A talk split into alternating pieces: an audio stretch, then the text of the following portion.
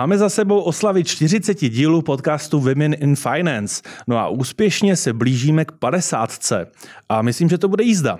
Jsem Jaroslav Kramer a vítám vás u nového dílu této podcastové série na Info.cz, kam přijali pozvání tři ze 131 inspirativních žen ve světě financí. Takže se těším na inspirativní skoro hodinku, a to konkrétně se Zuzanou Trejdlovou, ředitelkou agentury Západní Čechy z pojišťovny Kooperativa. Dobrý den. Věrou Konečnou, oblastní ředitelkou retailu z ČSOB. Dobrý den. A Šárkou Dolanskou, regionální ředitelkou z Generali České distribuce. Dobrý den. Dámy, já bych teď tak trošku atypicky udělal přesah eh, z konverzace nebo z debaty, kterou jsme měli ještě než se zaply mikrofony, kdy jsem se vám tady eh, přiznal, že dneska jsem trošku unavenější eh, po té mentální stránce. A mě to vede k takovému zajímavému úvodnímu dotazu. Jak se staráte o sebe, abyste takto v půlce týdne, v půlce pracovního týdne nebyli mentálně unavené? Jestli na to máte osvědčený tip, ať se hned na úvod nainspirujeme. No a začali bychom ze Šárkou po mé pravici. Tak vy jste si možná všiml, když jsem přišla, že mám zatejpované levé koleno, takže já jsem byla na velmi aktivní dovolené v Albánii, kde jsem odpočívala mentálně velmi a dovedlo mě to k tomu, že ve svém skutečném normálním životě mám málo pohybu a budu se muset na to zaměřit, protože koleno mi řeklo, hele, dobrý, teď jsi jako na odpočinku, teď jsi na dovolený, tak my ti ukážeme všechny moje klouby, že jako taky tady jako jsme a zlobíme. Takže je to jedna z mých výzev, kterou já jako do svého profesního života i soukromého si teď beru, že musím dělat víc pohybu. Já jsem závodně tancovala a tomu tělu to chybí, chybí to i mně, takže těším se, až se k tomuhle zase vrátím. A ten pohyb je tedy cestou podle vás tomu, aby se nestalo, že budete třeba v půlce týdne unavená? Já si jako tu únavu moc nepřipouštím. Mm-hmm. Já si mentálně nedovoluji být unavená. Ona, ta matka samoživitelka s 12-letým dítětem, si nemůže moc dovolit být unavená.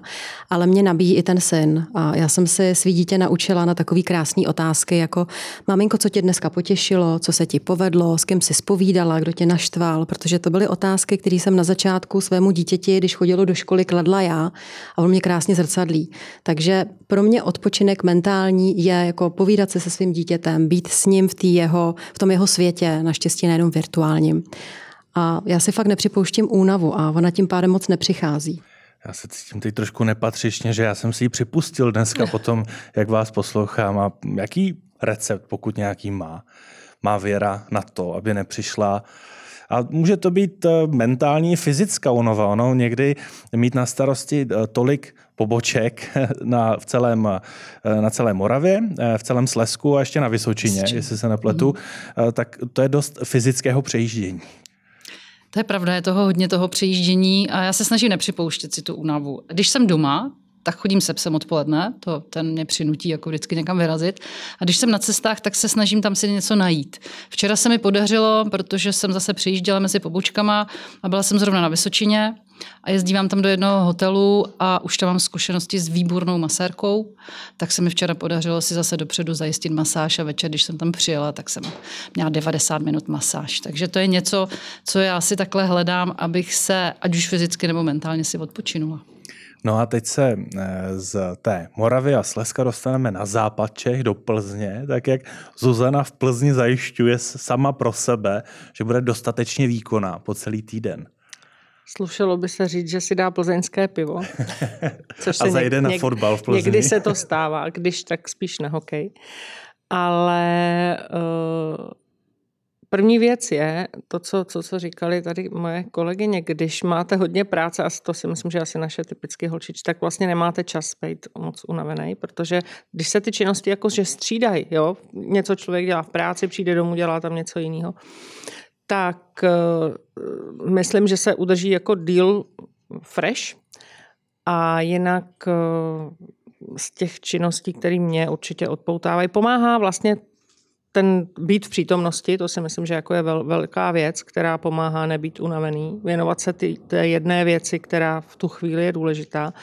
No a Zuzana osobně nesmírně ráda vaří a miluje kitky a sbírá bylinky, takže tím se velmi jako vypíná. A vařím si bylinkový čaje třeba v zimě, když, jsou, když je krátký den. Já jsem ten typ, co špatně snáší krátké dny. Tak Tak na já to myslím, mám že čaj. jsme si tady naplánovali úplně krásný program. Zajdeme e, si zasportovat, potom na masáž a potom si dáme něco dobrého a unava nehrozí.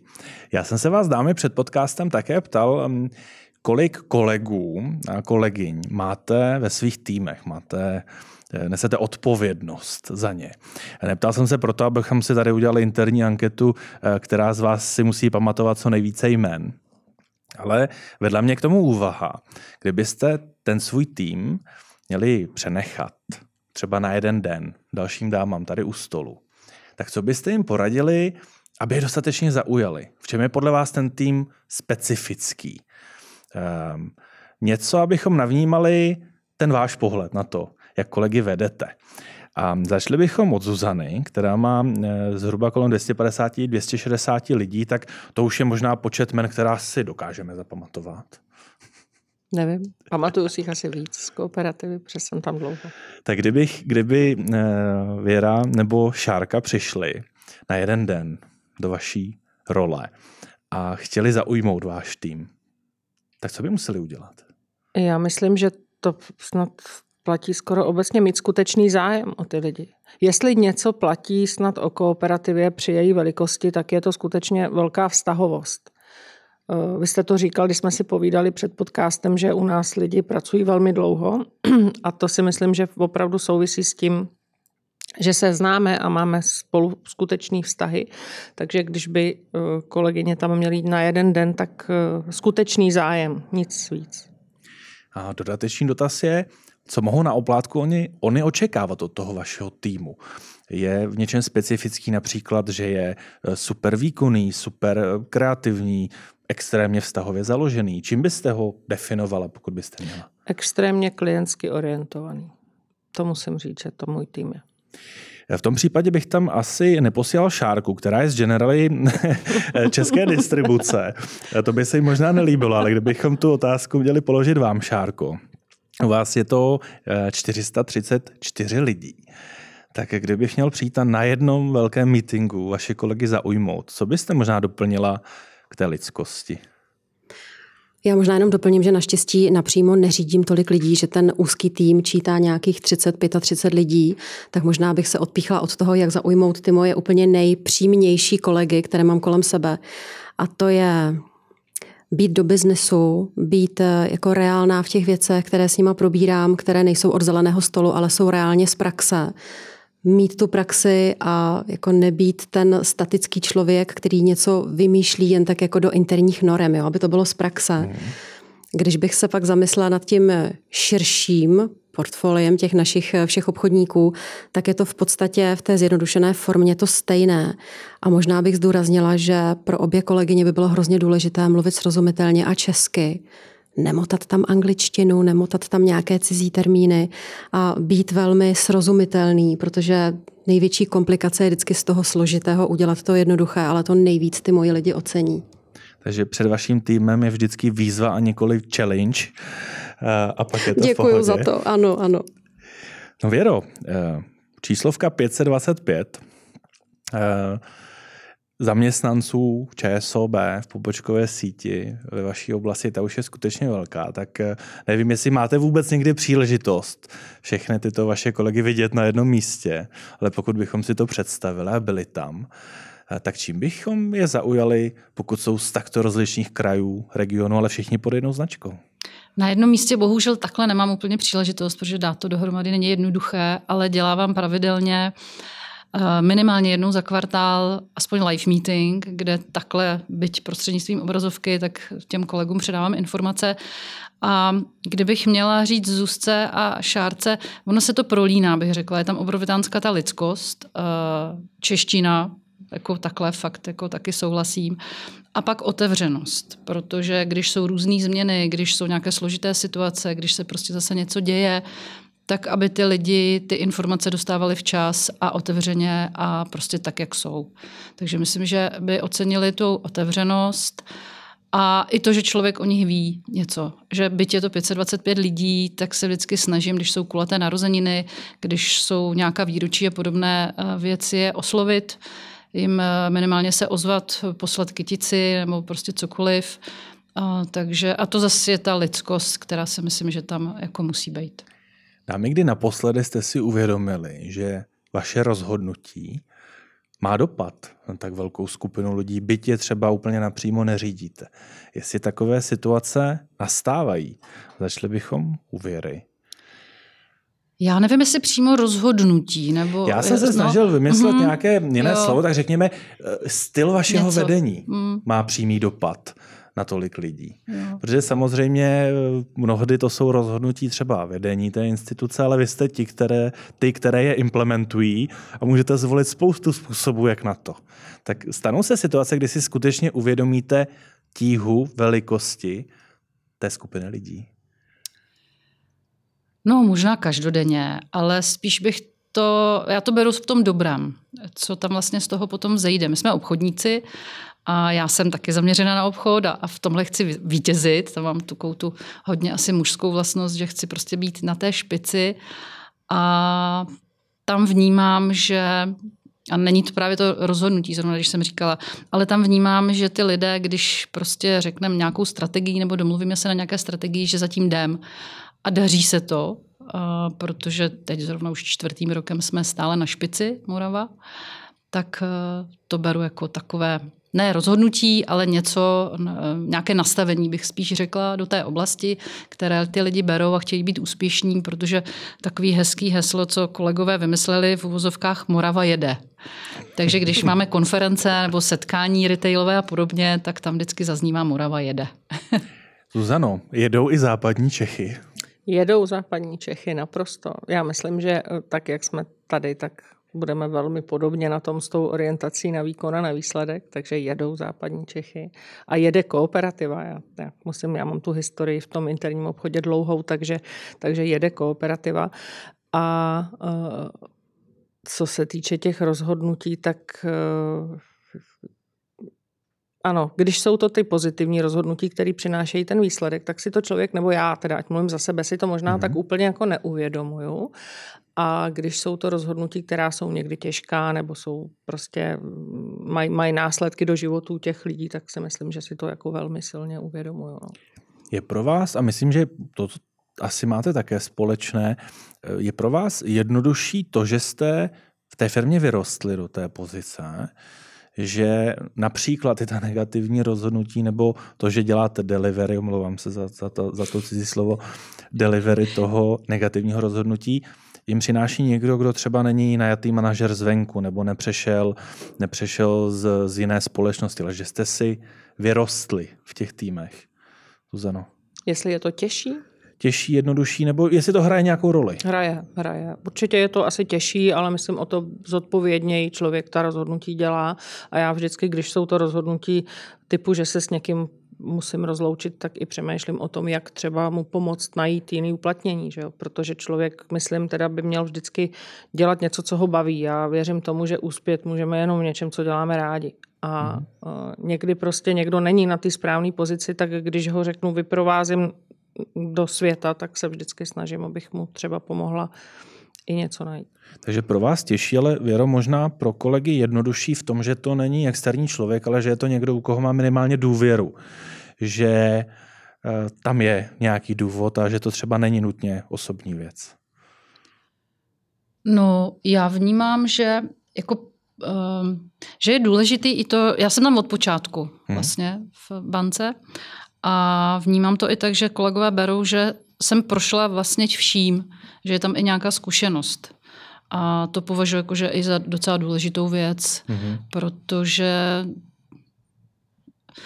řeknu to úplně jednoduše, že mě občas jako nemůžou opít rohlíkem. Mm-hmm. Že přece jenom člověk, když zná tu praxi a, a ví, jak to funguje a má ty detaily, tak to považuji za výhodu. Jo. Na druhou stranu, možná, když přijde zase někdo z externího, tak si netáhne nějakou historií a přijde s nějakou novou myšlenkou třeba a necíklí se v něčem, nebo nepovažuje některé věci za těžké.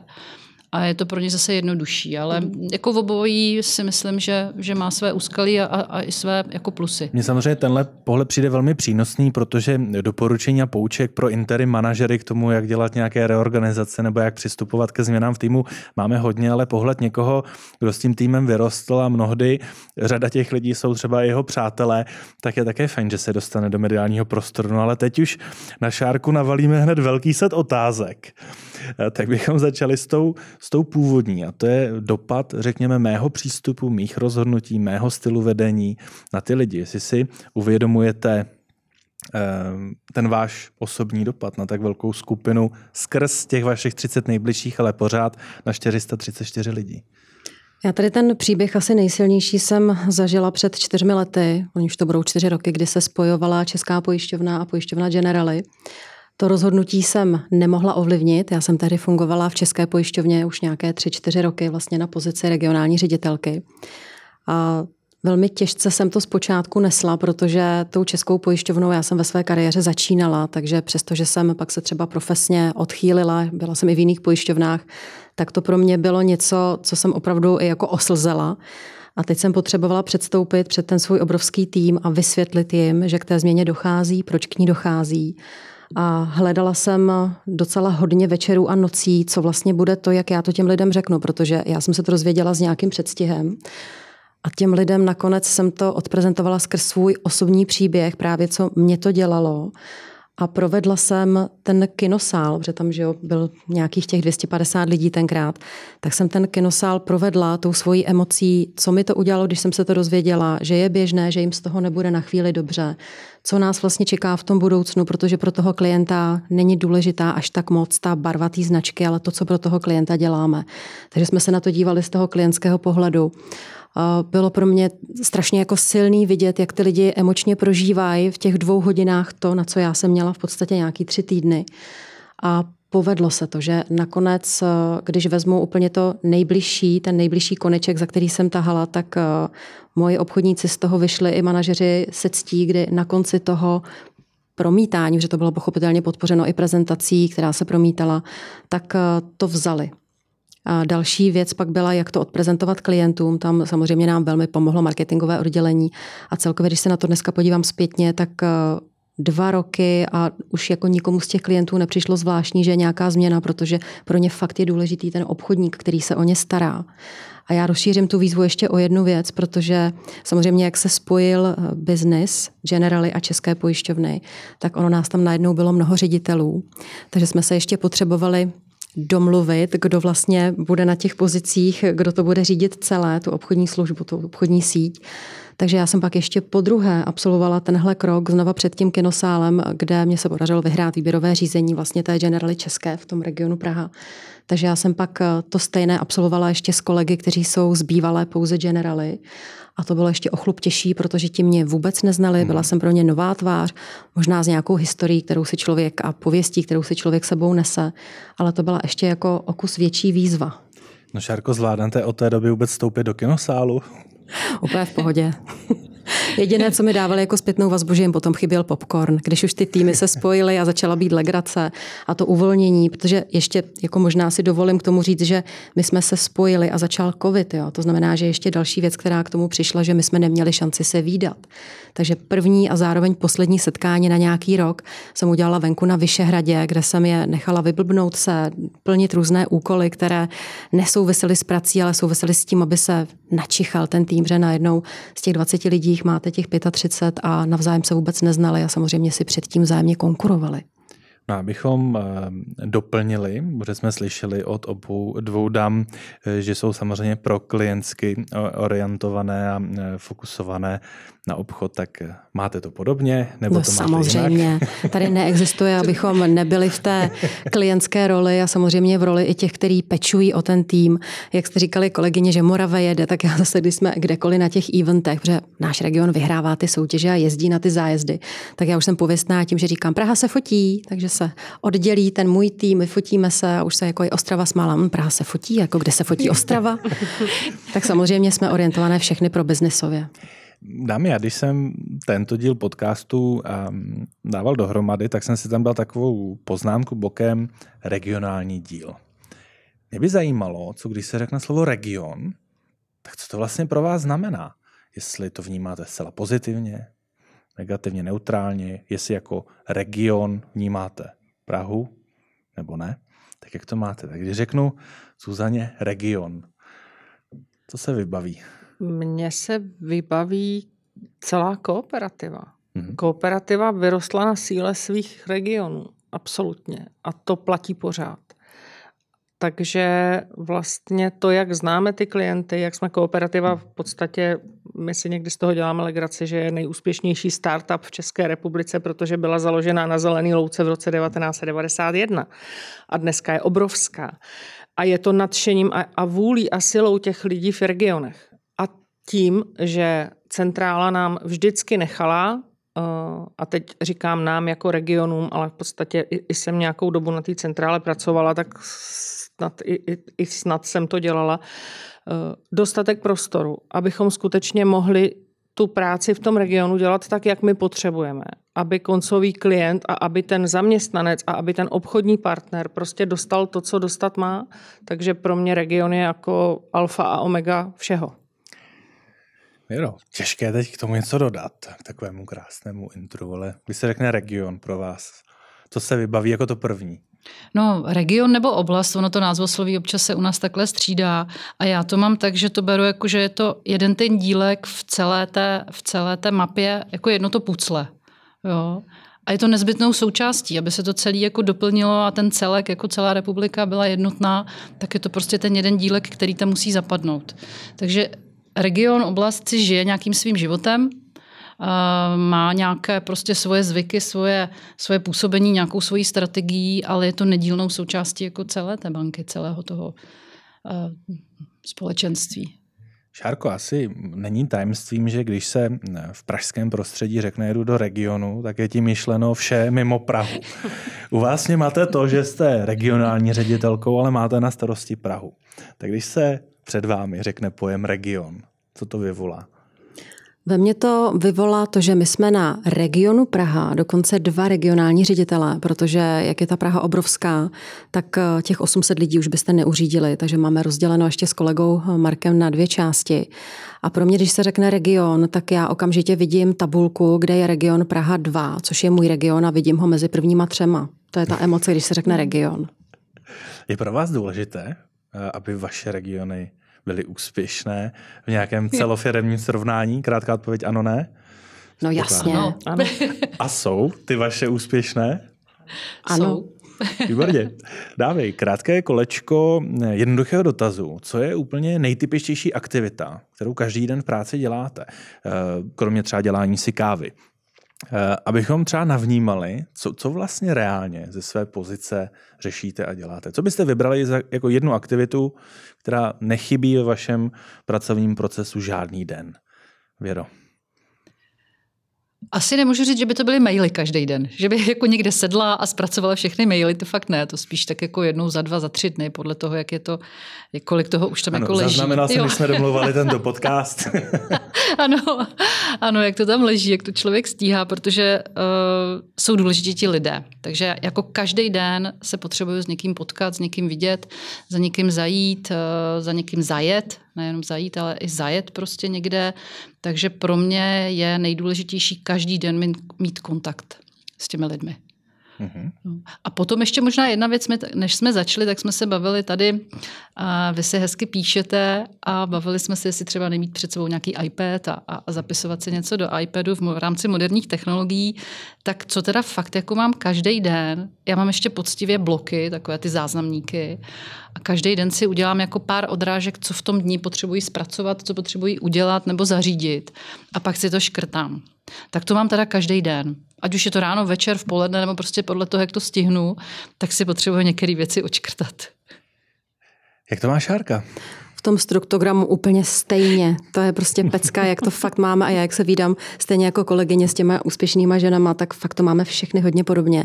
Protože my, abychom to všechno stihli, tak my potřebujeme být strukturovaný, důsledný. Samozřejmě energie z nás musí tryskat, máme ji kde nabrat, jasně v rodinném zázemí i z těch kolegů. Ale odpověď na vaši otázku je, já když se denně vlastně nepotkám s nějakýma třema, čtyřma lidma, tak já z toho budu nešťastná. Protože oni vždycky říkají, ty nám dodáš tolik energie, ale já si zároveň tu energii z těch lidí beru. No a ty maily vyřizuju teda denně v noci, což ano, další oblast ke zlepšení. Tak eh, jak to má Zuzana? Zuzana každý ráno zkontroluje čísla, jak se hmm. vyvíjejí. Eh, každý den mluví se svým obchodním ředitelem a s lidmi kolem biznesu. Eh, úkoly už teda přenesla z papíru do úkolníku na na, v, těch, v těch moderních technologiích a miluju ten zvuk, jak to cinkne, když si odsvaknete, že ten úkol je splněný. To je taková lehká závislost, to je takový ten, to, to mám moc ráda. Ale nedáváte si tam takové ty úkoly jenom, jenom aby to mohlo cinkat takové Ne, ne, ne, k tomu jsem se ještě nedopracovala a doufám, že teda se mi to nestane.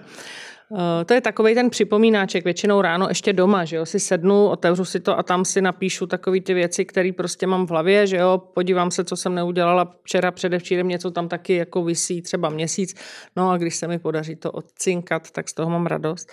Ale jako gro všeho, to se shodneme naprosto, je prostě mluvit s lidma. Jo, rozumět tomu, co dělají, umět je někdy zvednout, někdy, někdy vytáhnout, někdy potlačit, prostě to je nejvíc. Jak už jsem v úvodu podcastu eh, říkal, tak eh, eh, z toho, že jsem dnes trošku mentálně méně v kondici, tak, tak jsem si tak trošku pomohl před podcastem, protože jsem měl obavu, jestli budu schopen pokládat smysluplné dotazy.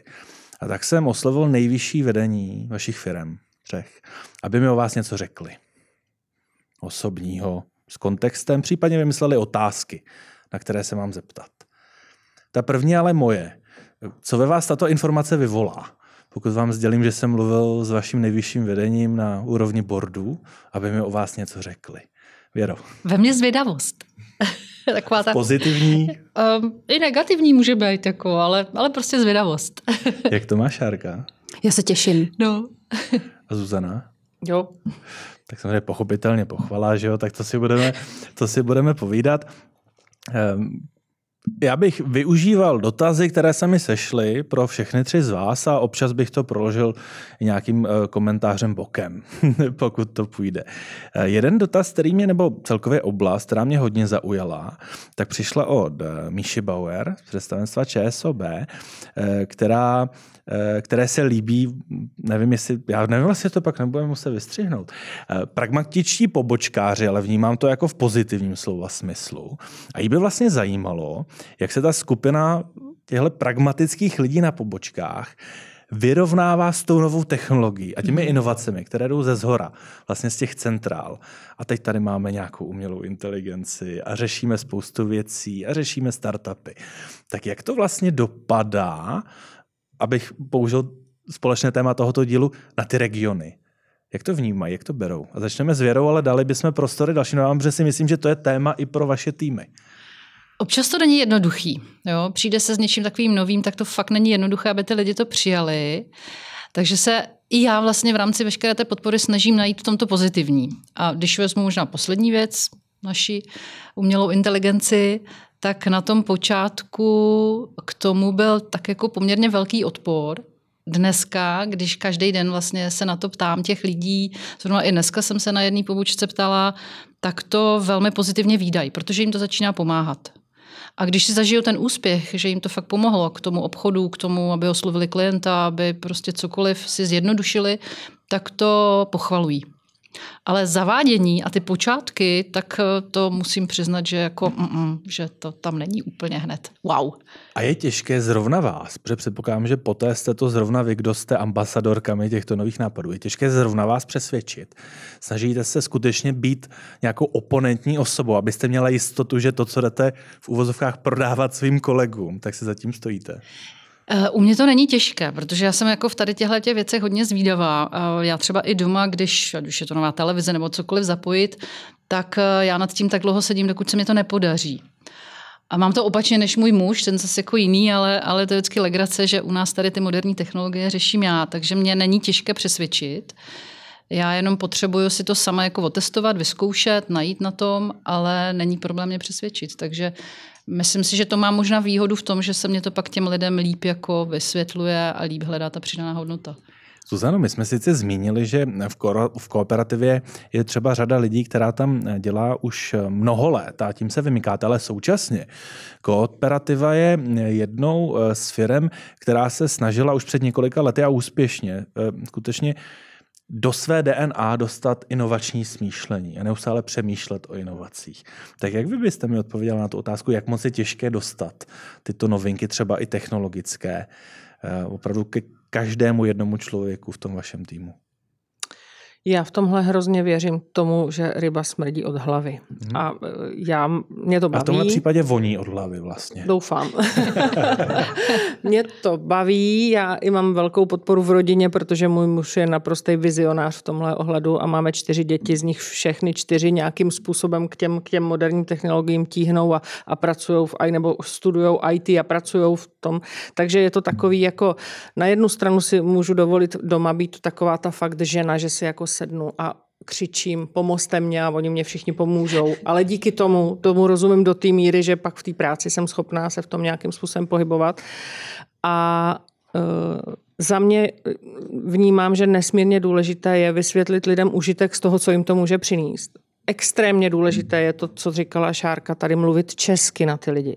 A nemyslet si, že všichni vědí, co je OneDrive a všichni vědí, co je cloud a všichni vědí dashboard. Mm. Prostě opravdu jako slíst na tu, na tu úroveň, kde jsme všichni, že jo. Já jsem, nedávno jsem to někomu říkala, poprvé v životě jsem viděla počítač, seděla jsem u počítače, mi bylo 29 let, měla jsem dvě děti a vrátila jsem se z mateřský. Jo?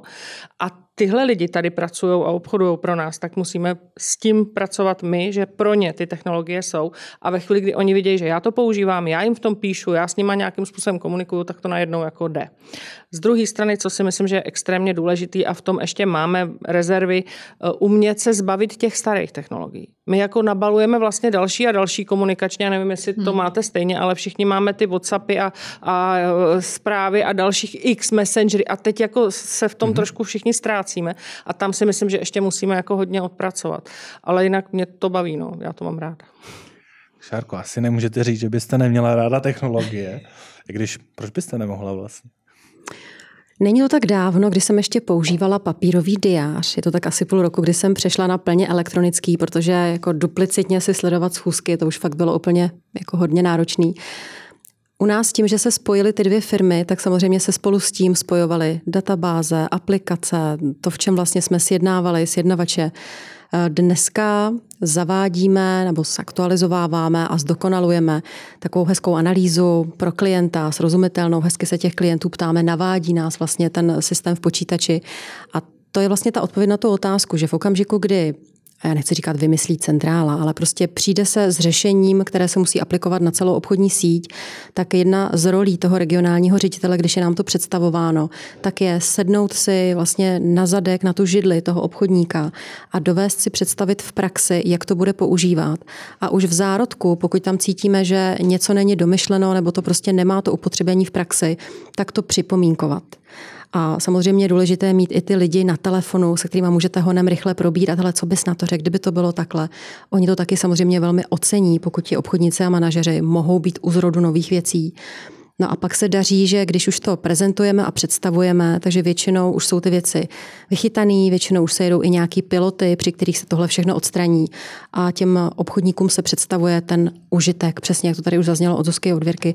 To znamená, že pak už tam jako není tolik těch třecích ploch, aby ten obchodník říkal, že je to kravina, že to nejde, ale přesně souhlas. Nemusím, nemůžeme říkat dashboard, jo, nemůžeme říkat věci, které nejsou k uchopení. Onboarding, jo. Sorry, je mi líto, vysílám zprávu onboarding, ne. Takže Šárko, next question. v generáli České pojišťovně eh, tu moji prozbu a zadání a tímto patří dík všem, kteří se vlastně zapojili, protože eh, na, na, na úkol pomoci mi s otázkami na tento díl měli pouhou hodinu. Eh, tak to pojali trošku strategičtěji, zavolali třeba nějakým business partnerům, aby zjistili kontext toho, co hezkého by se o vás dalo říct, tak sešlo se mi pár věcí. Je empatická, vzorem pro kolegy, a to nejenom podřízená, ale i manažery, je aktivní při výběru adaptaci nováčků, má zájem o rozvoj pracovníků, dokáže dobře skloubit pracovní i osobní život z pohledu zaměstnavatele. A pak mě zaujalo, je orientovaná pro biznisově. Myslím si, že tento pojem sedí pro vás všechny. Mě by zajímalo, co to ale vlastně znamená. Jak vy si vykládáte to ve, ve svém přístupu ke své práci, že jste orientovaná pro biznisově? Já vidím všude příležitost. Jo, I tam, kde vlastně nastává okamžik, že je to změna, že je to třeba změna, která na první pohled vypadá negativně, tak eh, já si vždycky napočítám do desíti, protože jsem ten extrovert, který by nejraději vylítl z té krabičky. Ale pro mě je důležité jako vnímat ten širší kontext, jednak to, že vlastně už neřídím sama sebe, nemám malý tým, mám těch lidí hodně, tak za vším vidět tu příležitost. Jo. Já jsem pověstná tím, vždycky říkám, kudy chodím, tudy trousím. To znamená, že mě když obsluhuje prodavačka, která fakt je šikovná a jako není to o tom, že mi říká, to vám sluší, já vidím, že to vypadám jak v pytli, ale opravdu vybírá ty věci a je empatická se mnou, tak můj prodej, nebo teda pardon, moje nakupování končí odevzdáním mé vizitky té šikovné babě a říkám, hele, tady by vás tady nedocenili nebo jste nebyla spokojená, okamžitě mi volejte, já vás beru do týmu hned. Já možná pro eh, posluchače, kteří nemají možnost vidět eh, video záznam, tak eh, doplním, že jak Věra, tak Zuzana se u toho odevzdávání vizitky usmály, že myslím si, že je to asi praxe i vás dvou. Jak vy vnímáte tu pro biznisovost? Kdyby přišlo vedení a řeklo, jste dostatečně pro biznisová, jak si to vyložíte? A můžeme začít třeba s Věrou. Já to možná ještě, kromě příležitosti, tak já to vidím ještě jako i cestu. Jo? Hmm. Vždycky hledání té cesty, hledání toho užitku. A u vizitky jsem se taky pousmála, protože asi je to obdobný kdekoliv, i v restauraci, jako šikovná číšnice, číšník, prostě usměvavá, jako taková ta, že mě přesvědčí a nabídne, tak tam nabízím taky jako příležitost, tak kdybyste hledali cestu, tak prostě tady máte u nás otevřený dveře. Takže příležitost a pro mě je to i hledání cesty, hledání toho užitku. Suzano, kromě toho, že pojem pro biznisová není úplně tak český, tak asi by se vám v té praxi tolik nelíbil, tak co vy si pod tím představíte? Celý proces té péče o klienta, té starosti, hmm. toho prostě ten biznis je všechno, co děláme. Není to jenom prodávání, že je to všechno, co je zatím. To znamená opravdu i to, že uh, umíme toho klienta k nám přivíst, ale umíme se o něj postarat, umíme mu pomoct, když se mu něco děje, umíme mu nejenom zaplatit škodu, umíme mu poskytnout asistenční službu, to je pro mě ten biznis a, a vidím ho asi všude. No. Já je možná... to smysl ano. vlastně té práce, kterou dělám, ano. že jo? je to prostě něco, mám pocit, že to pomáhá lidem. A daří se vám to i po řadě let, kdy působíte v jedné organizaci, skutečně ten smysl každý den vidět? Hmm. S drobnými výjimkami klidně. Mm, určitě jo, určitě jo. Dáváme, dáváme lidem práci, dáváme klientům službu, dáváme, jsme pro ně. Dáváme obchodním partnerům pocit, že tam pro ně jsme, že jim pomůžeme s tím jedna, jako jo, já, mě to dává velký smysl. No. Věro, vy jste chtěla Já jsem to ještě chtěla doplnit, protože mi napadlo, jako tohle to všechno, určitě se po to podepíšu a ještě mě tam napadlo péče, vztah, hmm. jo, to je, hmm. to je všechno, co vlastně těm klientům v rámci i toho pro biznisu prostě dáváme řešíme a, a myslím si, že to je nedílnou součástí. Zuzano, o vás jsem hovořil s Evou Poláchovou, která ocenila zejména vaší míru přizpůsobení v rámci kooperativy, to, že jste, a vy už jste to zmiňovala, vlastně z přepážky v Holicích, jestli se nepletu, se vypracovala až na agenturní ředitelku. Eh, takže byla tam velká pochvala za tu míru přizpůsobení nov, novým a novým rolím. Mám se vás zeptat, co to je páteční chvalení? Chlubení. Chlubení. Co je páteční chlubení? Páteční chlubení je mm, ranní setkání s regionálními řediteli. U nás máme ty názvy těch pozic trošku jinak, tak já jsem, moje pozice se jmenuje ředitel agentury a mám pod sebou nějaké regionální ředitele a oni eh, se chlubí, co se jim za ten poslední týden povedlo a eh, když se jim, a mluví skutečně o tom, co se jim povedlo, a když se jim něco nepovedlo, tak neříkají všechno bylo špatně, říkají, jak to udělám jinak a lépe.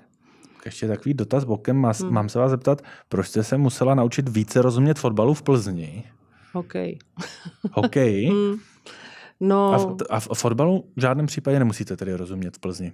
Uh, ono je to tak, že člověk asi obecně potřebuje jako široký záběr, ale to téma, které já tam teda řeším, je víc hokej než mm. fotbal. Uh, hodně mi to pomohlo. Seznámila jsem se tam se spoustou zajímavých lidí, protože jsem skutečně do Plzně přišla z Prahy vlastně, kde jsem 11 let na centrále dělala nějakou práci a najednou jsem teda měla možnost a původně jsem tam šla na chvilečku vlastně do té Plzně, ale nakonec jsem si uvědomila, že mě to tak baví a to jsem si uvědomila cenu toho, že vás něco tak baví, že kvůli tomu chcete prostě úplně všechno změnit. No a ten hokej, teda nebyl to fotbal, byl to hokej, mi nesmírně pomohl v tom se tam poznat s důležitýma lidma, který prostě mi teď pomáhají. Skvělý praktický tip eh, pro kteroukoliv dámu či pána, který se bude přesidlovat a bude, bude si chtít navázat vazby v novém městě, zajděte na sportovní utkání, společenské tak. akce. Evidentně Rozhodně. se to vyplatí, ale pak tady mám ten eh, klíčový dotaz nebo tu klíčovou připomínku, kterou bych potom stáhl na celou skupinu, eh, že se velmi angažujete a zajímáte o oblast leadershipu. Celkové vedení a rozvoj lidí. To myslím, že platí pro všechny tři z vás. Mě by zajímalo, jaké lídrině se snažíte být, jestli a jestli se vědomně snažíte nějakým způsobem ty své lidi leadershipovat. A teď zase používám, vy mě, vy mě vedete k tomu, že používám ty hloupý slova. Ale Můžeme asi, asi typický chlap, že jo, svedl jsem to na vás. Eh, ale asi tušíte, doufám, že tušíte, kam můj dotaz směřuje. Eh, tak jak, jak to máte, eh, Luzano? Nedělám to vědomně. Mm-hmm. Snažím se... Uh, u mě to, co zase říkala Věrka, já, já jsem začala na přepážce. Já jsem prošla těch pozic, co pět let jsem dělala něco jiného, takže vím, kde jsem a co dělám tudíž je pro mě snadné o tom s těmi lidmi mluvit. A uh, snažím se, když něco říkám, tak to také dělat. To bych řekla, že je první věc.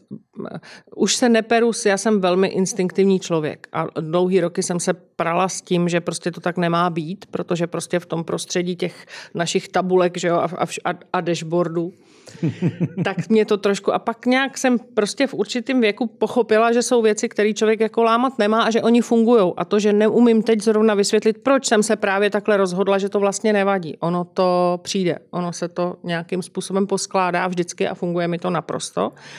Takže jsem přijala sama sebe a mám pocit, že tak jako moji kolegové díky tomu přijímají mě, ale že bych někdy jako dělala nějaký příliš vědomý líb. Občas používám koučovací techniky, když potřebuji někoho k něčemu dovést, jo. Mm. Ale jinak, že bych nějak vědomý leadership příliš asi úplně ne. Šárku, vy jste ale asi musela vědomý leadership použít v momentě, kdy se vám spojovaly ty týmy potřebovala jste co nejrychleji ukázat, jaký typ vedoucího jste a budete pro ty nové kolegyně a kolegy. Já jsem se těch lidí na začátek, kteří mě neznali, tak jsem se jich na těch individuálních schůzkách ptala, z čeho mají strach, z čeho mají obavy. A vlastně o to jsme se odpíchli, abych jim ukázala, že možná je třeba některé, některý styl mého řízení občas direktivní, když je nezbytně nutno, ale že velmi naslouchám. A vlastně v prvních, řekněme, 100 dnech jsme si tohle úplně vyřešili. Já úplně nevím, jestli bych to nazývala leadership. Mně to přijde jako taková, dobře, řeknu to česky, přirozené lídrovství. Škledím se hodně, škledím se hodně, ale jako asi to ze mě muselo takhle vypadnout. Mm, já vlastně stejně, jako říkají kolegyně, v tom biznesu jsem dlouho a stejně tak, jako o tom mluvila Zuzka, tak jsem taky začínala jako pojišťovací poradce a dokážu dneska dohlídnout ty věci, jestli nějaký jdou nebo nejdou. Opíjení rohlíkem přesně to sedí jak na hrnec aby to nevypípli, tak jsem to radši neřekla. Uh, ale jenom, abych vlastně, to doplnila. A ta, tam... vlastně nevypípáváme. Výborně, ale... tak jak prdel na hrnec. Ale je tam, je tam důležité jako zbavit těch lidí těch obav, protože samozřejmě pokud je někdo dlouhodobě v mém týmu nevýkonný a nejde to, není mu v tom dobře, nemůže v té pozici být, protože on pak v tom nesvítí, ne, nevyzařuje to energii a samozřejmě pak ani nemá v tom týmu lidi, kteří jsou spokojeni. Takže já, když tam vidím, že tam někoho takového mám, tak ne hned, ale po nějaké době prostě musí odejít a buď přechází v rámci obchodu na nějakou jinou pozici, a nebo prostě končí v tom biznesu, protože nemůže tam být. toxická osoba, když to tak jako řeknu úplně. To znamená, já si hlídám, aby ten tým byl vyvážený, aby byl spokojený, aby tam nebyl nikdo, kdo je tím jako nejslabším kroužkem v tom řetízku. Ale lídrovství bych tomu možná neřekla, snad jenom ta práce, kterou já teď dělám na sobě, já jsem nechala celý tým projít takzvaným galupem. Jestli se kolegyně s tím setkali, je to jeden ze stylů, jak jako odhalit manažerské styly řízení. A mě tam vyšel maximizer. Byla jsem jediná, kdo byl překvapený. A zase je to anglické slovíčko. Hmm. Věro, jak to máte vy s leadershipem? Očekává se od vás, že budete silnou lídriní, eh, která bude v rámci pobočkové sítě vylepšovat a vylepšovat a vylepšovat? Možná někdo očekává, ale já taky bych neřekla, že dělám něco takhle úplně vědomě, tak jak to říkala Zuzka. Já tam beru, já ty lidi beru jako partnery. Takhle se snažím s nimi komunikovat, takhle se snažím s nimi fungovat, zapojovat je do všech těch činností, do všech těch rozhodnutí. My jsme vlastně před časem spojovali tu Moravu, ona byla rozdělená sever jich a, a když jsme ji spojovali, tak jsem vlastně říkala, že potřebujeme spojit dvě kultury, ale nedělala jsem to sama. Skutečně jsem do toho ty lidi zapojila, takže bych neřekla nějaký vědomý leadership, ale spíš možná hodně úzká spolupráce. Zazněl tady coaching, ten asi občas taky člověk hmm. použije, mentoring, ale všechno na partnerské úrovni. Takže neřekla bych jako vědomý leadership asi. No, abychom dokončili to kolečko a vrátili se ještě k Míše Bauer, tak eh, samozřejmě to, co se jí vybavilo prioritně, je, jak vlastně pobočkové sítě a samozřejmě ten úspěch má spojený i s vámi, skvěle zvládli krizové doby, ať už šlo o začátek války na Ukrajině, kdy jste čelili ohromnému náporu vlastně nových klientů, ať už šlo o covidové období. A ten její dotaz byl, a myslím si, že je to dotaz myšlený jako poraďte mi, jak zvládnout ty superkrizové situace ve vašem pojetí. Jestli na to máte nějaký návod, anebo jdete, a zase použiju to slovíčko, jdete s flow a snažíte se řešit, co jde za běhu. No, protože to byly situace, na které jsme vůbec nebyli připraveni. Když přišel covid, asi nikdo z nás si nedokázal představit něco takového, takže jsme spadli do vody a tam se to skutečně začalo řešit z hodiny na hodinu. Z hodou okolností si pamatuju, že jsem vlastně ten den přijela do Prahy a měli jsme být odpoledne nějaký jako meeting a sedli jsme tam a teď se spustilo, že se zavírají už jako města a podobně. A ukončili jsme meeting a rozjela jsem se zpátky na Moravu. A druhý den už jsme museli začít řešit, že eh, potřebujeme pracovat na dálku, potřebujeme vybavit ty lidi a všechno, takže to bylo zaběhu, že si člověk ani nepřipouštěl, že něco prostě nepůjde a hledali jsme zase cesty. A paradoxně ty lidi, i když každý měl obrovitánský strach o své blízké, o sebe, tak ty lidi do toho šli, řekla bych, fakt tím srdcem a hledali jsme ty cesty. A Ukrajina byla úplně obdobně, vlastně myslím, že to byl únor uh, tenkrát a taky, když začaly ty, prostě přišla ta situace a začaly ty obrovitánské fronty potom na těch pobočkách, ti naši lidi skutečně 150 lidí denně, když prošlo jako většíma pobočkama a otvírali se účty a pomáhali, tak zase hledali tu cestu a nepřemýšleli nad tím, že by to nešlo. Jo. Tak bych řekla, s nějakým nadhledem, i přes tu únavu, i přes tu náročnost eh, to prostě zvládli. A já jsem tenkrát, i teda za covidu se musím přiznat, pokud to šlo, a tak jsem cestovala zase mezi těma pobočkama, i stejně tak za Ukrajiny, nebo v době, kdy jsme otvírali účty eh, Ukrajincům, tak jsem s nimi stála na přepážkách. A v Brně třeba velikánskou pobočku, co máme, tak byli překvapení, protože jsme tam stáli, takže jsem oprášila i svoji ruštinu ještě ze střední školy a, a pomáhala jsem jim. Tak to ty lidi oceňovali. Ale jinak si myslím, že to není ani jako za mnou, že bych něco jako vedla. Zase říkám, tohle je o těch lidech. Jo. Námi krátký dotaz eh, na Zuzanu a Šárku krizové situaci, nějaké úplně nové, nečekané situaci, eh, stoupne vaše výkonnost na 300%, anebo spíše už ten váš tým je natolik skvělý a zaběhnutý, že vlastně ani není potřeba, aby vyskočila. Tak jak to má Zuzana? Obojí. Já myslím, hmm. že moje výkonnost nepochybně stoupne, protože prostě nějakým způsobem potřebuju mít tu situaci pod kontrolou, ale nebyla bych vůbec nic bez těch lidí. Jako nic bychom nebyli, takže za mě absolutně ty lidi vědí, co mají dělat a e, měli příležitost to ukázat, podepisuju to, to absolutně a ukázali to, takže jo. Šárko? Všechno to podepisuju. Bez těch lidí nejsme nic, bez těch obchodníků, bez těch lidí, co jsou v kontaktu s přímým klientem, tak nejsme vůbec nic. A v té krizi, kdybych měla odpovědět na otázku, jak já se zachovám, když je nějaká totální krize, já v tu chvíli zvýším ještě víc tu výkonnost, kterou mám a vždycky si sesumarizuju fakta, maximálně se oprostím od emocí, protože v ten okamžik eh, ty emoce v tom jako nemůžou hrát úplně moc roli a potřebuju těm lidem přinést informace. Jo, protože v okamžiku, kdy je krize, tak když jsou lidi, nevědí, co mají dělat, nemají informace, vy se od nich odstřihnete, to je konec. Oni musí vědět, že jste s nima, že s nima tahnete za jeden pro vás. I kdybyste ty informace neměli z vedení, tak se vytvoříte svoje a prostě uděláte si krátkodobé řešení, než to třeba nachystá ta firma. Ale musí ty lidi cítit, že jste tam s nima a potom vám to vrátí na 300%, na 1000% zpátky.